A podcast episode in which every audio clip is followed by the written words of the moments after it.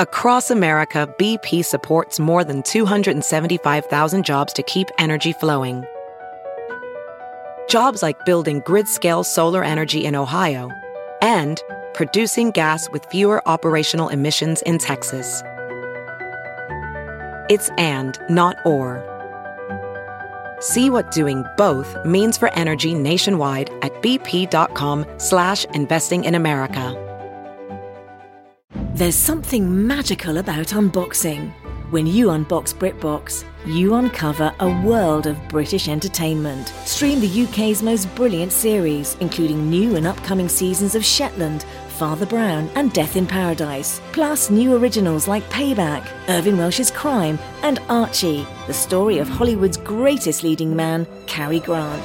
Unbox BritBox and escape to the best of British TV. Stream with a free trial at BritBox.com. Hey, it's Kaley Cuoco for Priceline. Ready to go to your happy place for a happy price? Well, why didn't you say so? Just download the Priceline app right now and save up to 60% on hotels. So, whether it's Cousin Kevin's Kazoo concert in Kansas City, go Kevin, or Becky's Bachelorette Bash in Bermuda, you never have to miss a trip ever again. So, download the Priceline app today. Your savings are waiting. Go to your happy place for a happy price. Go to your happy price, Priceline.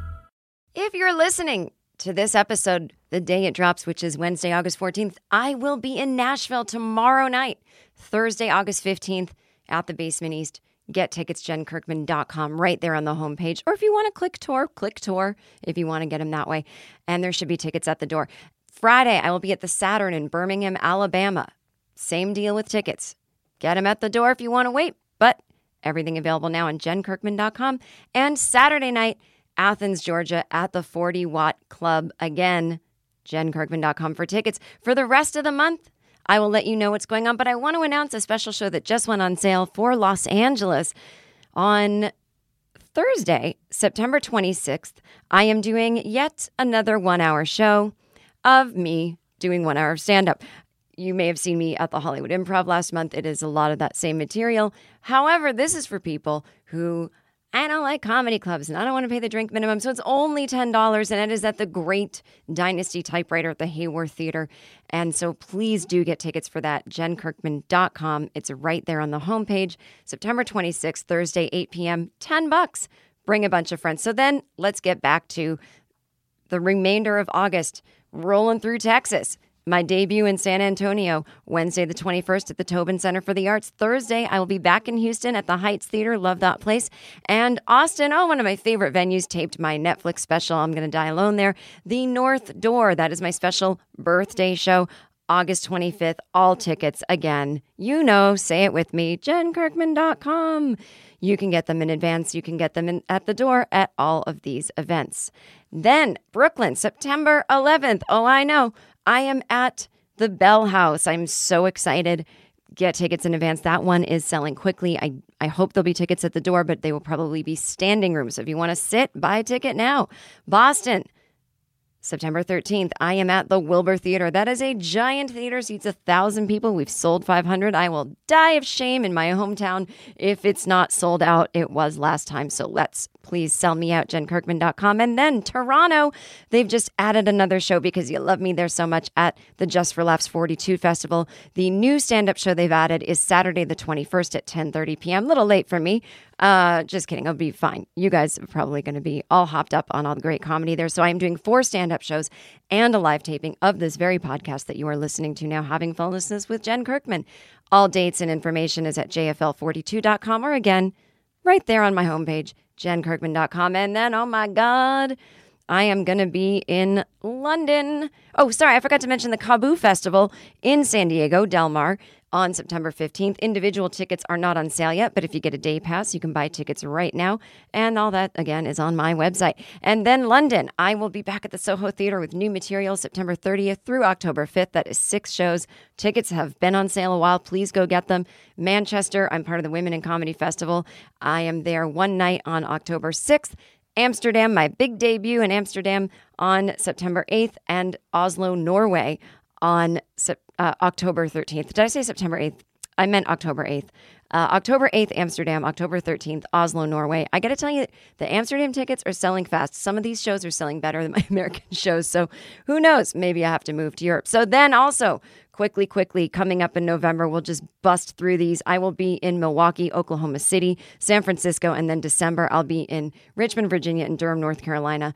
Please go to my website for those shows. And the December shows have a little bit of a Christmas theme to them, so I think it'll be extra special. Again, I appreciate your support. Performing live is all I want to do. I make Netflix specials and podcasts so that I can further endear myself to you so that you'll want to come see me live. That's what this is all about. Now, enjoy the show. Funlessness, funlessness, funlessness. Having funlessness, funlessness, funlessness with Jen Kirkman. Having funlessness with Jen Kirkman, episode 298. Oh my God, what are we talking about this week? I you know, I'm sort of like, I'm feeling nostalgic and old. We're going to talk about the 90210 middle aged reboot and how I cried during it. We're going to talk about how I really need to change my relationship with social media because it's changed my soul and I don't like who I've become. I'm going to answer an important question about what the hell do I think about Marianne Williamson, someone I've said I liked her spiritual ideas about before, and what do I what do I think now? All of that coming up on this week's Having Funlessness with Jen Kirkman. I'd just like to announce that I am a proud part of the Sklarbro Country family. I don't know what they want me to call it family, collective, network. I say it's a family. My hilarious friends, the Sklar brothers, are like, we're going to put together this, this podcast network. And um, I said, sounds good to me. And uh, I- we're in some pretty good company here with uh, in our little family with podcasts from Maryland Rice Cup, Jonah Ray, Alex Edelman, me, Trae Crowder, the Well Read podcast, and of course Sklarbro Country. So go to Sklarbro Country, S K L, oh God, S K L A R B R O country.com. Listen, subscribe, enjoy. So many different ways to catch all their podcasts and mine. If you're listening to mine, you've probably figured out how to listen to it. So I won't list all the ways that you can find this podcast. I know, aren't I thoughtful that way? So let's Begin this week is also sponsored by Talkspace and Everlane. We'll get you dressed and we'll get you some therapy a little later in this episode. So, okay. Oh my god, I I watched the Beverly Hills 90210 reboot last night. So I'm recording this about a week in advance. And I don't want to hear a bad thing about it. I thought I I first of all, I had read a long time ago that there was some kind of reboot happening or reunion special or something. Vaguely, it was flying by in my mind that that was happening. I forgot about it. Luke Perry died, and I didn't think about it again. I thought, well, maybe it's not happening. I don't know. Then I never have live TV on. Does that make sense? My mother always says this Is this live anytime there's anything on the television? I don't know what she means. I used to be really sarcastic and say, No, it's taped before a live studio audience. And then it aired last night originally. Is that what you mean? I mean, she doesn't. The DVR, the Netflix, she doesn't really understand what Netflix is, where it comes from. So I don't need to be sarcastic. So when I'm watching something, I always say, Yes, this is on television right now in real time. This is not something I taped. So I can't believe it, but I have the TV on in the background as I'm writing the other day, and it's just HGTV. And then I look up, and the sound is off, and I look up just when there's a commercial, and I see everyone from Beverly Hills 90210, and I'm like, what is happening? Wh- What? Wait, what? And I see an ad that there's going to be this what I thought was a reunion special or something. So I went straight to figure out how to use my DVR, which took a long time. And uh, you know, a deadline was pushed back by a day on one project I'm working on, and now they'll know that it was because it took me two hours to figure out how to use my DVR. To first of all, I had to find uh, the network on my cable. It was a whole thing. So I find it, I record it, and I notice it says set up a series recording. And I said, This is a series? So I am so excited. I have been, look, I'm trying to pitch a show about growing up in the 90s, sort of a, a wonder years, but for grunge teenagers.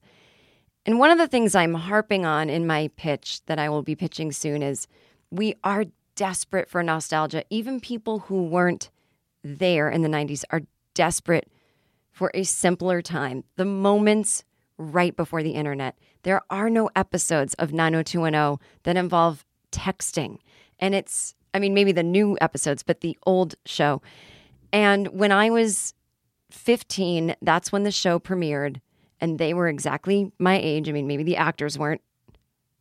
By the way, and I don't say this meanly, but because Gabrielle Carteris is Andrea, always looked so much older than everyone else. Now she looks younger than everyone else, if that makes sense. So that was the joke of like her character was 16, but she looked 30. Um, so that show is, I always say this about things, it's in my DNA. I, I am not able to objectively say whether it's a good show. I don't care. In my DNA, saw it when I was 15. These guys were the same age I was, going through some of the same things, but honestly, because they were these rich kids in Beverly Hills and way more sexually active than I was, and they were going through things I wasn't going through. But the feelings are all the same. And of course, the outfits were fantastic. And one of the big influences on me in even starting stand up was the episode of Beverly Hills 90210 where Brenda house sits for this, I don't know, kind of out of work actress in her apartment. And to Brenda, it seems so sophisticated. And she starts hanging out at this coffee shop where they have storytelling nights. And Brenda's starts telling stories about her family. And this is before she gets into acting. And she's kind of acting like a little stand up. And she starts dressing differently and wearing these sort of vintage hats. And her friends are like, What is that? She's like, It's called Hippie Witch. It's so good. Brenda's the greatest character on television. So I loved that show so much. And then I remember they did this really see summer when when you were in the 90s. Summer was when everything shut down. All of the TV shows you watched were September through June, summer break, and then everything premieres again. All the sitcoms you watch, 22 episodes, everything premieres again in the fall. There was no specialty programming for the summer at all. And I believe that was because there were four channels and people were outside and doing summery things. It was just insane to program television for the summer. And I hated it because the summer always had this lonely feeling to me. And this is pre internet. So the summer was also a time where you could totally reinvent yourself. If you were in eighth grade, the last day of school, everyone's signing your yearbook, have a good summer, and you have your little perm and your little Izod t shirt on with the collar up. You could come back three months later in September, freshman year in high school, wearing all black, like I did, with dyed hair and your Doc Martens, just announcing, This is who I am now. And it would seem believable because, well, yeah, I mean, we haven't seen her in three months. That, that's about what it takes to totally reinvent yourself. And we didn't have Instagram or anything on the internet. So there was no way to check in with the peripheral friends in your life. You know, if if you would see your two or three best friends all summer in your family, hopefully your friends didn't go to camp. My my friends weren't camp people. I didn't go to camp. So I had my friends around. We'd go to the public pool with our boom box. I mean, come on. That is so great. And I remember we were playing Brass Monkey a little too loudly and some of the adults got upset. But you know, that was what the working class kids did, right? And we would oh, I just I can smell the summer right now. I am so nostalgic. I feel I don't feel old, but I, I'm definitely at that age where I'm not trying to be nostalgic. And I am waking up in, in the middle of the night smelling smells from my childhood, my teenage years. There is something hormonal going on where my body is saying, You are going to be 45 in a couple of weeks. And in 45 years, you'll be 90. That's insane to me. It makes more sense to me that 45 years ago I was zero and that 20 years ago I was 25, but in 20 years I'll be 65? That doesn't seem right. That does not seem right. Oh my God, or the next 20 years are going to be the fucking hard road, man. I can't even look at myself in the mirror right now and go, how is that going to happen? Anyway, steeped in nostalgia, I can smell the wet grass of walking outside in the summer. oh, the simple things of going to the corner store with my friends and meeting up for an iced slushy and just walking and it's having so much freedom because I took a lot of lessons too, piano and dance, and a lot of those weren't happening in the summer. And so it was a time when I had true freedom. I just had my grocery store job and I did some babysitting. But anyway, so because there was no internet, if if you had, you know, maybe a friend you saw at school, but you wouldn't keep in touch with them over the summer, they weren't call on the phone, go over your house friends, you could really just not have any idea what someone who lives in your town is up to for three months. There would be no way, unless maybe you ran into them at the grocery store with your mom. So it was really amazing how disconnected we were from each other, but very closely connected to the people we were actually in our day to day with. It, it, it was simpler. You didn't have 50 friends that you kept in touch with on text or online. You had a few friends that you had your intimate dealings with.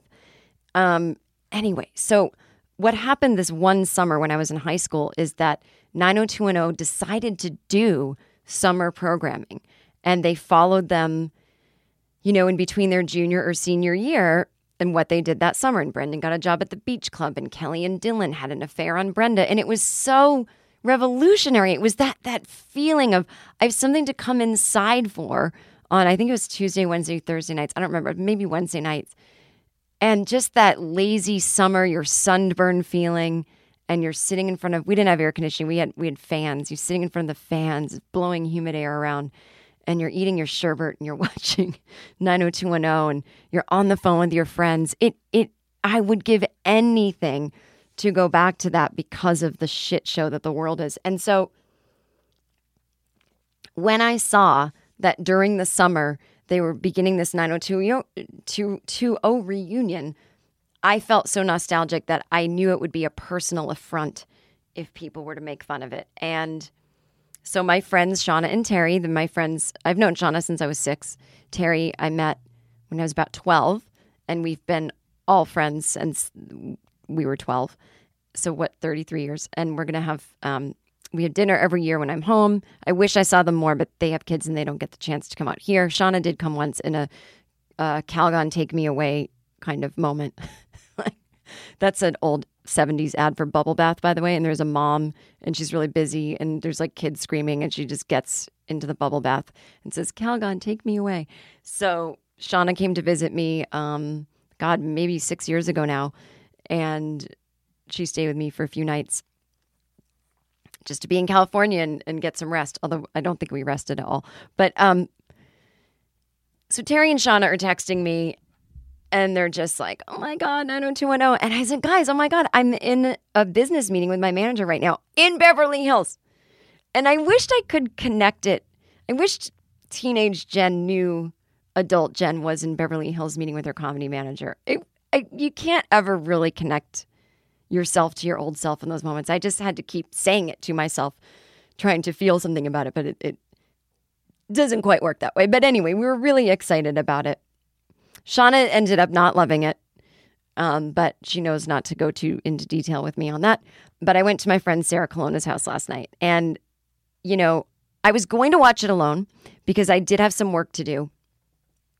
And I wanted, when it was over, to be able to turn it right off, or I was going to tape it and then do my work until 10 and then watch it. And then I just said, Jen, you're going to be emotional. Go go sit with your friend. so I watched it with Sarah and I'd already heard that people weren't liking it, but I loved it. I was legit laughing out loud. At one point, I just turned to Sarah and said, "My cheeks hurt." And I just realized it's because there's been a smile on my face for half an hour. The show, it was just fun to see them and some people look better in their 40s and 50s than they did as 20 somethings. And it was them playing themselves. They weren't the characters. And they were going to a convention in Vegas as, you know, to talk about having been on 90210, but their personal lives were a little bit fictionalized. Like it's not Tori Spelling's real husband and you know, it's it's everyone's um, love life is fictionalized but they are playing themselves. They're calling themselves, you know, Jennie Garth and Brendan, um, whatever his name is, Jason Priestley. We share a birthday, by the way. And it was noticeable that Luke Perry wasn't there. And it hit me in a different way this time, where when I see the gang together and they don't look that old, they in fact look my age, because a lot of them are, maybe a little older. And I realized it was a part of my childhood that I guess is getting further and further away. Luke Perry, although died young at 52, that is an age people die. It's not crazy. It's unfortunate. It's younger than most, but it's the low end of old age. I mean, it just hit me. And Sarah and I were both like pointing to our eyes, going, Oh my God. And we had the best time watching it. But, you know, it was funny because we didn't watch that show together growing up. Obviously, I met Sarah uh, as an adult in Los Angeles, but there was something, you know, on this other level watching it with Sarah that I wouldn't have had, you know, with my high school friends. I, when I was texting with Shauna this morning, I said, I'm just really hungry for nostalgia. And she took a picture of some scrunchies and said, I'm, I'm buying my daughter scrunchies now. Her daughter's, I think, six or seven. Said, well, that, thank you for that nostalgia. That, that really helps. So with, with those guys, it's nostalgia about us being teenagers. And then watching it with Sarah, there a different nostalgia was blooming where I think it reminded us of our days on Chelsea Lately because we were this group of people that people knew and we're all what it's been at least well it's been 5 years since the show's been on the air but it was 11 years since we all started on it. And so we started looking at photos after and I said I have to go right at 10 I have to get home and do some work. Of course I leave at 1 in the morning and I'm so tired today from um I still had to get up early. But I was like, "Oh my god, I'm so old. I'm tired from staying up till 1." Wasn't even drunk, just tired from staying up till 1. And my muscles hurt from a workout I did yesterday and it was starting to happen at Sarah's house. I was like, "My muscles are hurting from this morning's workout." You know when you you wake up and your muscles are sore? I stayed up late enough that I felt them transitioning to sore while I was still awake. I was like, ugh, making noises when I sat down. And we started looking at pictures of this trip that we all took when we worked at Chelsea Lately in 2008 to Cabo. It was 11 years ago. And then we looked at pictures of a trip we took to Australia in 2009. And we were just like, we were staring at ourselves going, do we look older then or do we look older now? We look different then. We can't figure out what it is. Like, we couldn't figure it out. We didn't really love the way we looked back then. Like, I- I don't know. It was just strange. And I just think we were feeling confused about time and we just couldn't stop looking at pictures. And I don't really have any more words to describe it, but it was very sweet. And then I just said at 11, I think I have to go. I'm so tired. And Sarah said, Don't go yet. And I was like, Oh, okay, I won't. And it was nice. Sarah's husband is in football. And so he's he's playing in a on a Canadian team right now. So he's out of the country. Um, that's not why she asked me to stay later. But it was it was one of those things where we were just both, you know, with each it was really sweet but there was something definitely that moved something in us by watching that that made us really sentimental and so therefore i really cannot hear any shit talk about this show because it was so Ugh. but anyway one of the big things that it's reminding me of is i feel like i had such a happy teenage existence. And maybe that's because I'm moving further and further away from it. I was a depressive and I did have anxiety and panic. But again, as I always say, that's a disease, not a mood. So I don't know. You know, I I I still remember having so much fun and, and reading books that weren't on a Kindle and and not being a slave to the television except when it was something fun, like oh, we all watch Saturday Night Live at eleven thirty, and you know that kind of thing, but not constant screens and computers, and it does something to your brain. It really does. Um, so, which brings me to well, first of all, everybody, if you're if what I just said made you pull over and cry, you're like, I'm going to be late for work because now I'm now I'm nostalgic. You know, I got to tell you, there's phases we go through in life, and sometimes we need a little bit of extra support. And I ain't just talking about a good bra. I don't know what that, who that character is. Um, but seriously, uh, you know, people who aren't familiar with therapy, and, and again, I'm rolling into my uh, sponsor here, Talkspace, Talkspace.com. Use code GEN. You're going to get $65 off of your first month. That is an incredible savings. So here's the deal with therapy, you know, it doesn't mean you're crazy and it's it's not a point of pride to go I worked it out myself because you can't really say you're working out something yourself when someone who's trained in behaviorisms and in thought processes and in disorders they they actually can help you in ways that you can't. And uh, if you find yourself saying well i just work it out myself then either what you're talking about isn't what you would bring to therapy anyway or you're in some kind of i don't know stubborn place because whatever the thing is that you're working out yourself why are you even talking about it then if you've got it so under control? You see what i'm saying? So here's the deal. I think Talkspace is great, especially for people who don't have a lot of time and they're like, that's great, but you know, a lot of therapists are open nine to five. It cannot make it there. It's a long commute. And then how do you even go about finding a therapist? I don't know where to look. Look, this is why it's so great. So again, Talkspace, it's therapy for how we live today. Okay, this is one good thing about the internet age. Talkspace, it's mobile, it's available when you need it, and it's affordable. Life can be stressful, there can be just nostalgia can get you. You can be sad, you can be stressed, you can be anxious. Talkspace can help with all of that. Talkspace online therapy makes taking care of your mental health more affordable and convenient than ever before. Simply provide your preferences for therapy, and Talkspace will match with one of 5,000 plus therapists the very same day. Send your therapist unlimited text, audio, picture, or video messages from anywhere at any time. No matter what you're going through, you're not alone. So you can join more than 1 million people who are feeling happier with Talkspace. And finding the right therapist doesn't have to be stressful. They have a unique matching process that takes your preferences into account. You find someone whose style you vibe with. If you want to switch therapists, easy peas, no extra cost, shouldn't take any more time. It's convenient, easy to use. Again, you don't have to wait until your next appointment to talk to your therapist about what's on your mind. You can text and email them as much as you want in between sessions. One month of therapy on the Talkspace platform costs about the same amount as a single face to face session. So, and you're going to save even more money today because you're going to go to Talkspace.com, T A L K S P A C E.com. Use code GEN for $65 off of your first month. Goodness me. All right, great. Now, listen, guys. I would love for you to uh, buy tickets to my shows and tweet about them or post about it on Instagram and use hashtag Jen Kirkman 2019. That helps me find them because I don't always get to look at all of my mentions. How does that sound? And if you want to make comments about episodes that you've heard, I would love it. I'd like to know that you guys are out there. Twitter, it's at having funless pod. And Facebook, it's facebook.com slash having funless pod. I think I may have given you the wrong Twitter address, so please forgive me while I quickly uh, confirm or deny that. It's nope, I'm sorry. So Twitter is funlessness pod. That's what it is. Funlessness pod.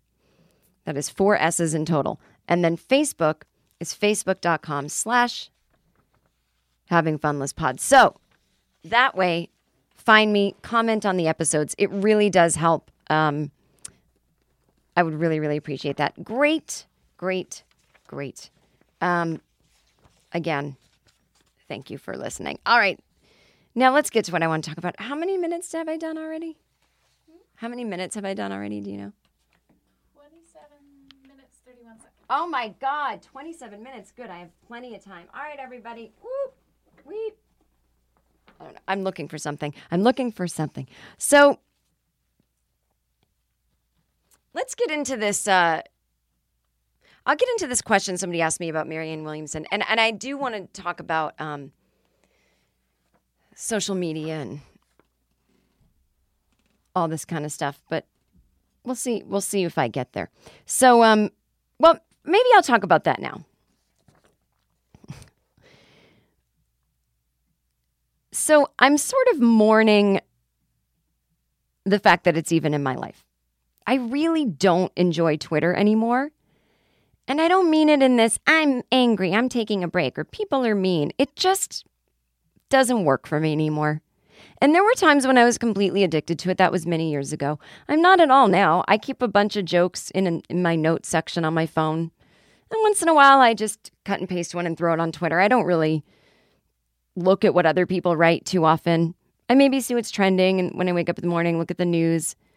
But I really just, it just seems like a bunch of people chasing their tail. And, and, and it's mean. You know, the way that Trump, I think, has ushered in this meanness that even people who feel they're being mean for the right cause, it's like, what are we doing? We're just tweeting things. And, and I think, I think this is what really sort of opened my eyes is that, um, according to a Pew report, only 22% of American adults today use Twitter.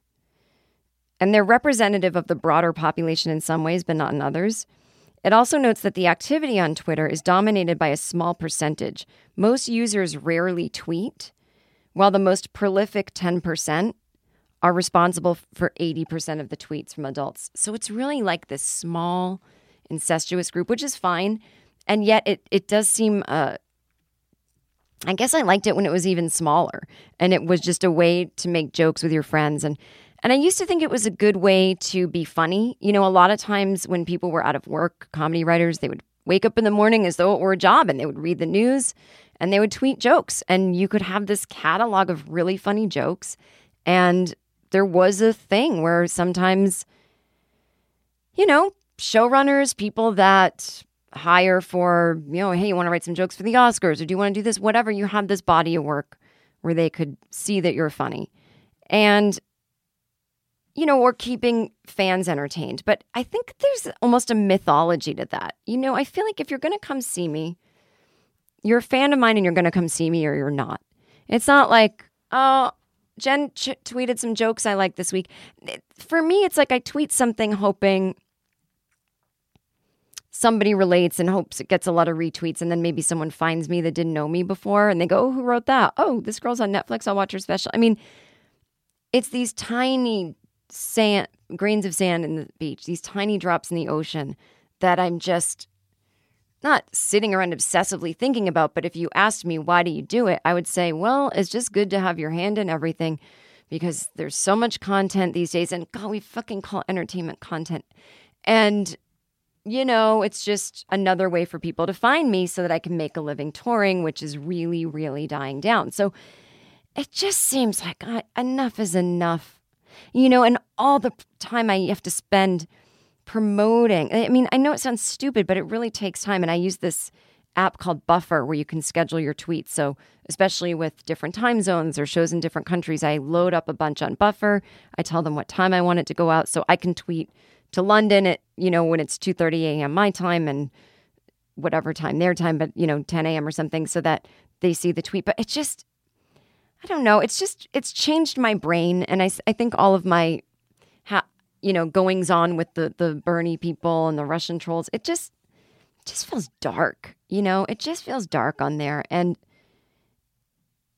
there's disinformation and emotions being manipulated by by um Russian bots and the I, just I, don't know. It just doesn't.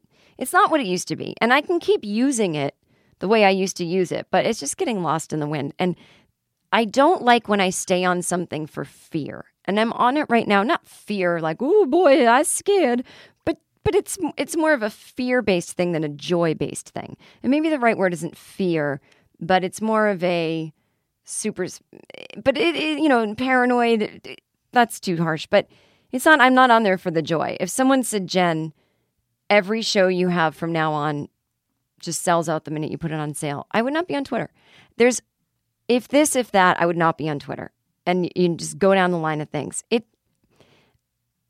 it's not working for me. It doesn't make me happy. My brain, I don't want my brain to exist in short chunks anymore. Um, I want to use it. So I've decided no more politics on Twitter because I don't have to weigh in on everything and, and show that I'm woke. And sometimes I feel like I do and like, oh God, I'm on Twitter. I just tweeted a joke, but you know, Kamala Harris just did something awesome and I really should amplify that. It's like, no, I'm not. No, I'm not the town crier. I mean, I'll weigh in on things that are important to me. Like I did a thread about medication, which I'll get into in a minute because I'm going to talk about Marianne Williamson and, and, and Bill Maher. But, you know, I, I'd like to do a thread about helping coach people through a fear of flying anxiety. You know, I, I think stuff like that really appeals to me.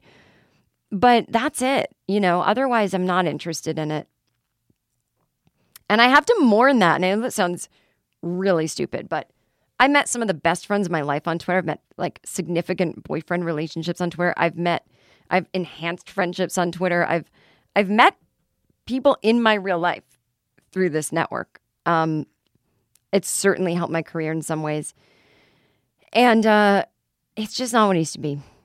And I don't want my brain, you know, I'm a joyful person. I'm silly. I like to dance around my apartment. I'm I'm uh, relatively nice. I, it it just doesn't seem like me on there. And I'm less and less funny and I've been you know working with someone I'm pitching a show in September and whenever I work with other people or, or even when I did David Spade show a couple weeks ago when I sat there with topics or when I pitch out with my writing partner, I just go, my brain feels so cloudy. Like I don't have enough joy inside of me for jokes to form.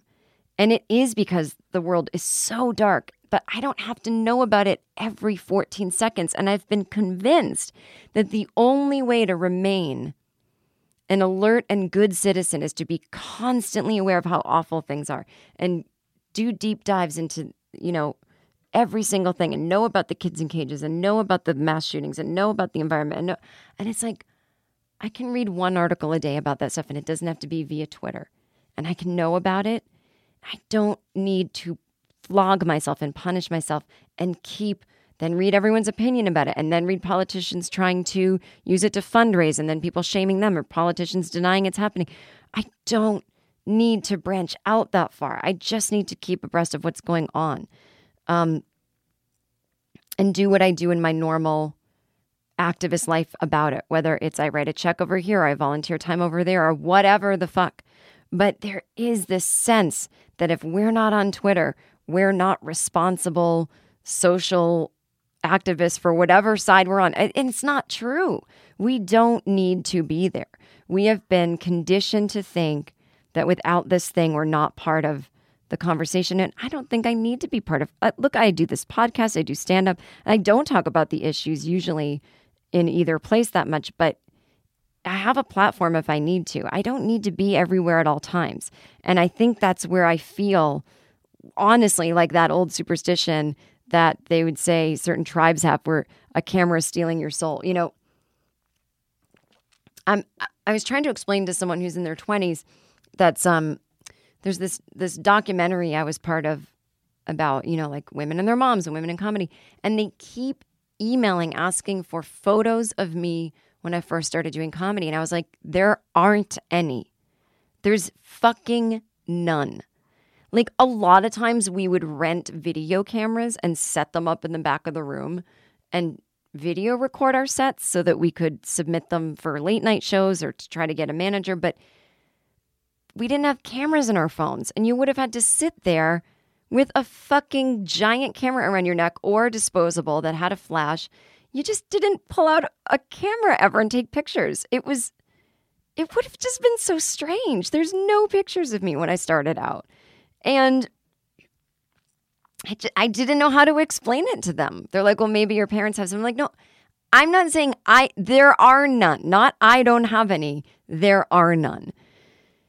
I don't know how to explain it. We just weren't obsessed with taking pictures all the time. Now, I love photos and I realize some I have some friends that really were into taking photos and documenting things and we would sort of leave it to there was always one person in every group that seemed to really understand that we might end up I wish I had taken pictures. I, I wished I had documented stuff. It just didn't dawn on me. It was like a laziness like I don't know.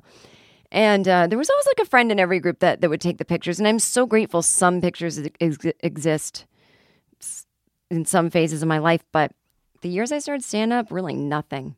And it's interesting because my memory is so good from back then. There's stark moments that I remember and just images and what things looked like that I don't remember once the phone started coming in every two seconds, you know? So there's something for that. So, all right. By the way, I mentioned everybody come see me on tour. I just bought some great pants for traveling. I bought them in three different colors. They're called the Kick Crop Work Pant. They're from Everlane and they're kind of stretchy and it's like that easy throw it on pant. You can put like a long Oxford shirt over it and then you're looking like, you know, you're looking like celebrity with their airport style. So I really I just love Everlane. I'm so glad they I'm so glad I know about them. I know about them because they advertise with us. Everlane.com slash fun, and you're going to get free shipping on your first order. The code for the order is fun. So everlane.com slash fun, E V E R L A N E. Listen, Everlane only makes premium essentials using the finest materials without traditional markups. You never overpay for quality clothes. They're an ethical company. They want you to know what you're paying for and why. So they tell you their real costs and they're radically transparent about every step in their process. I'm talking like they'll tell you about the materials they use to the ethical factories they work with. No matter what your style or your preference, their clothes look better, cost less, and last longer. Guys, I seriously have so many Everlane clothes, like beautiful clothes for women, cool clothes for guys. They have shoes. I freaking love them. They've got essentials like a cotton crew t shirt, but they've got cashmere sweaters. Again, they've got these work pants that I was talking about.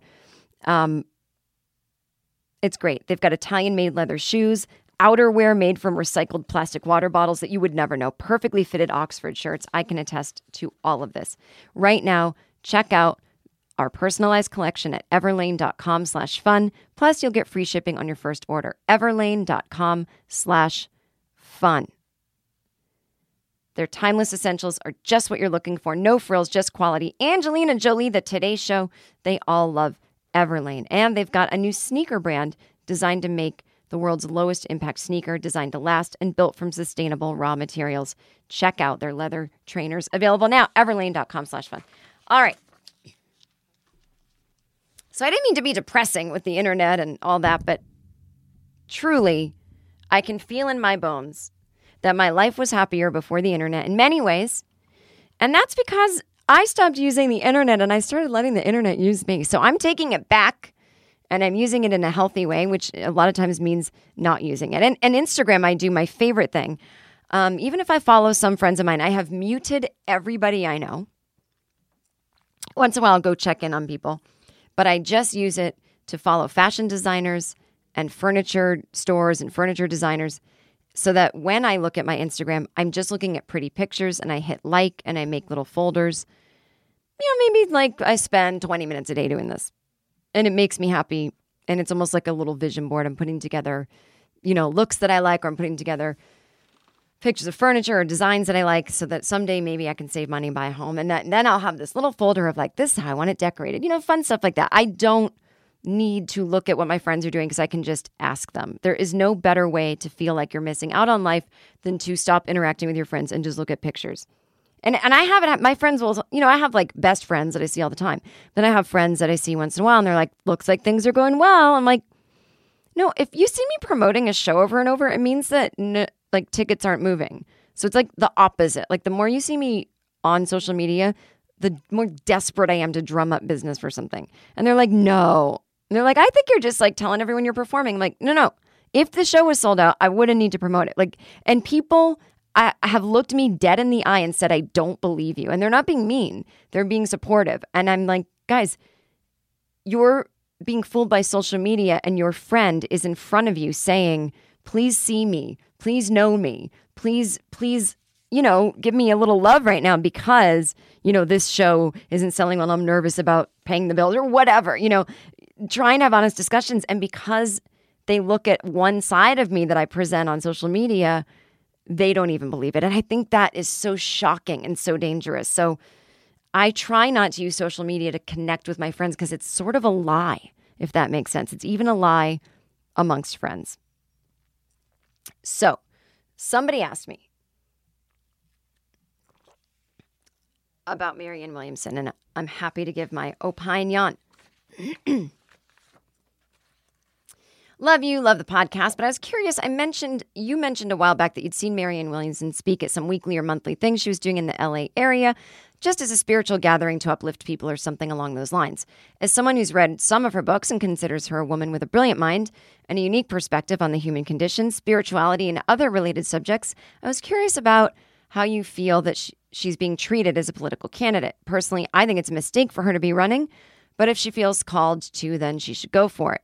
Um, I get that's why she's been the butt of many jokes following the de- debate, simply because she's way too woo woo compared to the rest of them.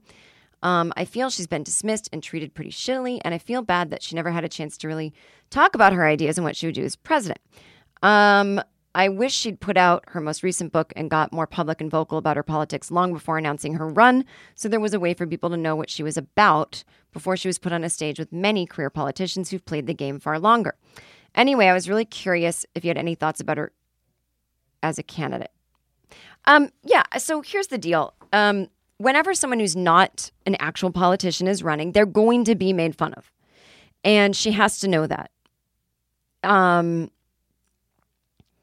I think years ago, there would have been a part of me that was like, people shouldn't make fun of someone like her because we all need to have some sense of spirituality.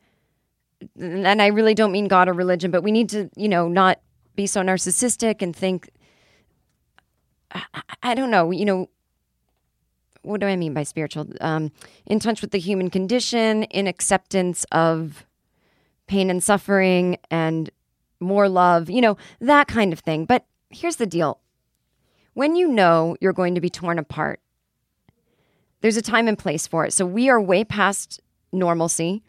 Um, Russian disinformation and Russian interference is a huge deal, and nobody is listening to the people that are calling it out, including myself, which is another reason why I wanted to be on Twitter for a while to help educate about that. But no one's listening, and so I'm like, you know, what, fucking fuck it, you know. Um, I'm towards the end of my book, the the woman of no, a woman of no importance about the World War II spy, and once the war was over and she came back to America and was an early version of the CIA, she tried to explain to them, you know, they they didn't have boots on the ground in in Nazi France, you know, and she was saying, guys, I've I've been there for nine years and w- we really need to keep our eye on the Russians. She predicted the Cold War and people were dismissing her. Now, I'm not, I'm not saying I'm like that spy, of course not, but I'm saying that it's always going to be a part of the American mindset that we don't really pay attention to, the Russian disinformation. And so, what they do, if you're not familiar with how, um, when a company that's economically depressed like Russia and doesn't have the superpowers that they used to, they infiltrate and seek to divide a country from within. They want us to kill ourselves, and and I mean that. Well, I, I mean it kind of literally, but I, I mean it uh, morally. And so if they see people arguing online about who's a woo woo candidate and blah, blah, they'll jump in. And so there have been a lot of um, right wingers funding her campaign, and that's how she keeps making it to the debates. And she should know that she's being used to paint the entire left as crazy. It's not really working, but they're dividing. They're using her as a distraction. And I don't think she's being, I actually think she's being treated quite well in a way. And she's being taken seriously sometimes and sometimes she's being made fun of. But that, you know, listen, spiritual people are always made fun of, and that's just the deal. And I think she understands that. What upsets me about her is that she's always talked about what people's callings are and all that kind of thing. And I do think that anyone running for president has to have a little bit of narcissism. I'm not necessarily saying it's bad, but to think that she should change careers like this when it's been so obvious through her success that that was her path was to sort of bring a sense of, you know, real uh, spirituality from ancient wisdom and masters and teachers to to the average person, you know, with a latte at the LA theater that she speaks in once a month. That's her career. That to me, that you've had success in anything is to me your calling. Not that you can't switch it up every once in a while, but I'd rather see her volunteer politically and maybe talk to one of the top tier political candidates that could actually be the nominee and be their spiritual advisor, you know, whatever. But um, I think she's hurting the race, and because she's causing a distraction, and Russian trolls are swarming, and and you don't want to get to a place where you love someone's uh, ideas so much that you start to demonize the other people, and so I worry the people that love her will not vote at all for the Democratic candidate, um, and they'll stay home on election day. I just think she's too much. I, I don't think it's good. Um, I've started to sort of see her now. Her ideas are nothing new. Um, some of them are sound really crazy, average person. I guess I always read her books with a grain of salt in the sense that I don't think she was ever saying you can heal cancer with your mind. I really don't. I mean, I know a lot of people are showing tweets that she's written or taking excerpts of books. I get it, but I always thought it meant, yeah, have cancer, get your chemo, get your whatever. But now the one thing you can control is your thoughts. So if you're going to bed every night saying, I have cancer, I have cancer, I'm going to die, I'm going to die, it's probably better to lay in bed and picture your cells healing in a white light and thinking, I have a long life ahead of me. I mean, right? That's all I took all that stuff to mean. I didn't take it to mean only do that. But I realized this stuff is not really, and that's why I don't think she ever should have run because she knew this stuff would be parceled out, out of context, and it looks fucking insane. And then some stuff I'm like, yeah, maybe that is insane. I loved a lot of her stuff. Right when I was going through the worst depression of my life, I was newly engaged. I, I still, it was like 12 years in this business. I hadn't had my first paying job yet. I was struggling financially. I was in so much debt. I had nothing. I had nothing. And I thought, God, maybe I'll just like go home and live with my family for a while or something, or go try to get my old job back in Boston. I started reading one of her books, and you know, a lot of it was about being in the notion of being in gratitude now and not after something good happens was mind blowing to me. Now, she didn't make that up, but that was the messenger that she got to me. I didn't go read the great masters, I, I got from her. Um, she didn't act like she thought that up. She she was just the messenger. And so there was stu- I remember this temp job I had and I was thinking of her words where she said you're a writer if you say you're a writer. And so she said just be grateful for everything you're doing because your only job on earth is to be love and to love others and to shine a light and you know all that kind of stuff. And if you couldn't get paid to do what you love for a living, you know, would you still do it? And that's your calling. Whatever. Okay, great. So I remember being at this temp job. I'm making like $12 an hour. It, it was just, I feel like it costs more money to eat lunch at work than it did to that I would make in a day. And I was filing things, and I think they probably thought I was like something was wrong with me or something because they would be like, "You're so good at filing," and I was like, "I'm 32, um, or 33, whatever." And so I would, I started walking to work instead of driving. It was a mile, and each way I'd listen to like things that were good for my soul, like some kind of spiritual, well, not podcasts yet. I don't know what I was listening to, but I would do some of the stuff that I read in her book. Like, I mean, seriously, at one point, I was faxing stuff and filing stuff, and I'd say, Thank you, you know, universe, for giving me this opportunity to file this piece of paper because I can be of service in small ways and I'm making someone's life easier today and I am getting a paycheck and there is more abundance coming and my only job is to love what I do and tonight I'm going to do a comedy show for free and I'm here to love what I do. And I started looking at it that way. And I don't know, it seemed to shift things for me. And so when my manager called and said, There's this show, Chelsea Lately, and they're interested in uh, finding a writer that's a woman. And uh, they called me because we used to represent one of the writers on the show, and she's in charge now. And she didn't know who else to call, so she called me. And I, and, and all I wanted was to work on the Daily Show. I'm political. I'm smart. I'm political. And if if I'd been in a different state of mind, I would have said, I'm not fucking submit a packet for some cheesy celebrity gossip show. Like that's beneath me. But once I stopped thinking that like certain things were beneath me and that really nothing's beneath me except defining myself by what I earn a paycheck for, it really helped. So I just, with all the love and grace in the world and humility, I wrote a packet and they liked it and thus began my career. Like being on Chelsea Lately gave me a career. So, you know, all those kind of things really helped, but it's not like Marianne Williamson made it up. She was just the messenger. And so, with love, I've blessed her in my mind for all the years. She was a great messenger to me about, you know, certain ways to get out of my own way. And now I just feel I've outgrown it. in in the sense that I don't really ultimately admire her decision to run. Um, I think it's messy, and I think it's a really terrible year to be doing this. And I think she is, I don't know, she and many candidates that won't drop out are possessed by something egotistical. And I wish she was more informed about how she's being um, propped up by a lot of crap. So I don't like it. And I don't like what she said on Bill Maher about antidepressants. I, I think I think people who say, oh no, no, no, I mean if you really need them, that's great, but they're overprescribed, they think they're saying something smart and it's something we just sort of say casually. And I think I even probably used to say that because I thought it sounded measured. But what it really does is go, well, wait, let's take that apart.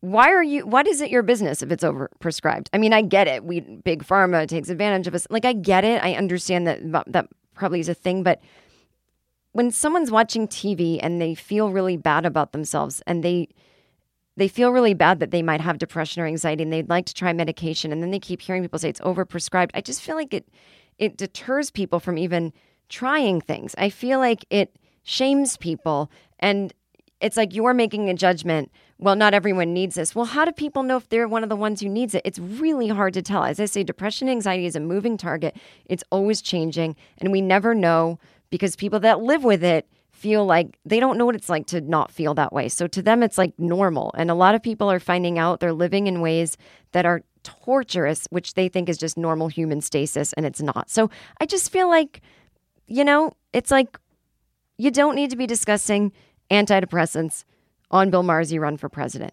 You don't need to. You just say, it's not my business. I don't know. And then once you're president, if there's some big pharma crap going on, then deal with it. I, I just find it irresponsible because it's two people that don't know what they're talking about giving these opinions that I think they don't realize do hurt people. So great. There's my soapbox. Uh, I'll get down off it now. There you go. Um, and we'll end on something fun. We'll end on something fun. Oh, I was going to read this article, but but it's too long. All right, listen. Why don't I end on this?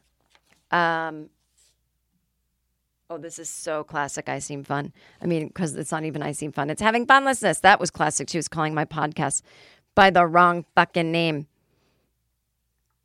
Oh, I'll say someone wrote me this. Um. Nope, never mind. Somebody wrote me about the uh, Pilates class teacher that wanted me to talk on the phone for three hours. and it made me laugh, but I can't find it. I can't listen. This is how it's going to have to be. This is a weird episode. Oh, here it is. Jen, I'm 100% with you on canceling the Pilates class due to them emailing you to set up a 10 to 15 minute phone call. I find this to be an absurd form of harassment, and I'm glad you canceled the class. I had a similar experience last year that also rubbed me the wrong way. I am now convinced that the only way to combat their atrocious marketing ploys is to boycott these businesses altogether. A little over a year ago, I made the mistake of trying out a free Orange Theory class. The fuck is that? As a guest of my friend who was already a member there. It was nice to try out a different way to sweat one Saturday morning, but I wasn't fond of the cult like culture that inevitably surrounded the studio with their branded merchandise and after class Starbucks powwows. Anyway, I received incessant phone calls and emails from them trying to get me to register as a member for close to a year after the initial free class. The calls and emails continued even after I had spoken with multiple managers, ensuring them that I would never register and asking them to remove me from any future calls. While contact has finally ceased, I still live in fear that someday I will be walking along the beach and a bottle will wash to shore with a letter inside from Orange Theory asking me to sign up for a membership. Thank you for making me feel less alone in my daily frustrations. And that's what this podcast is all about. Until next week, have fun.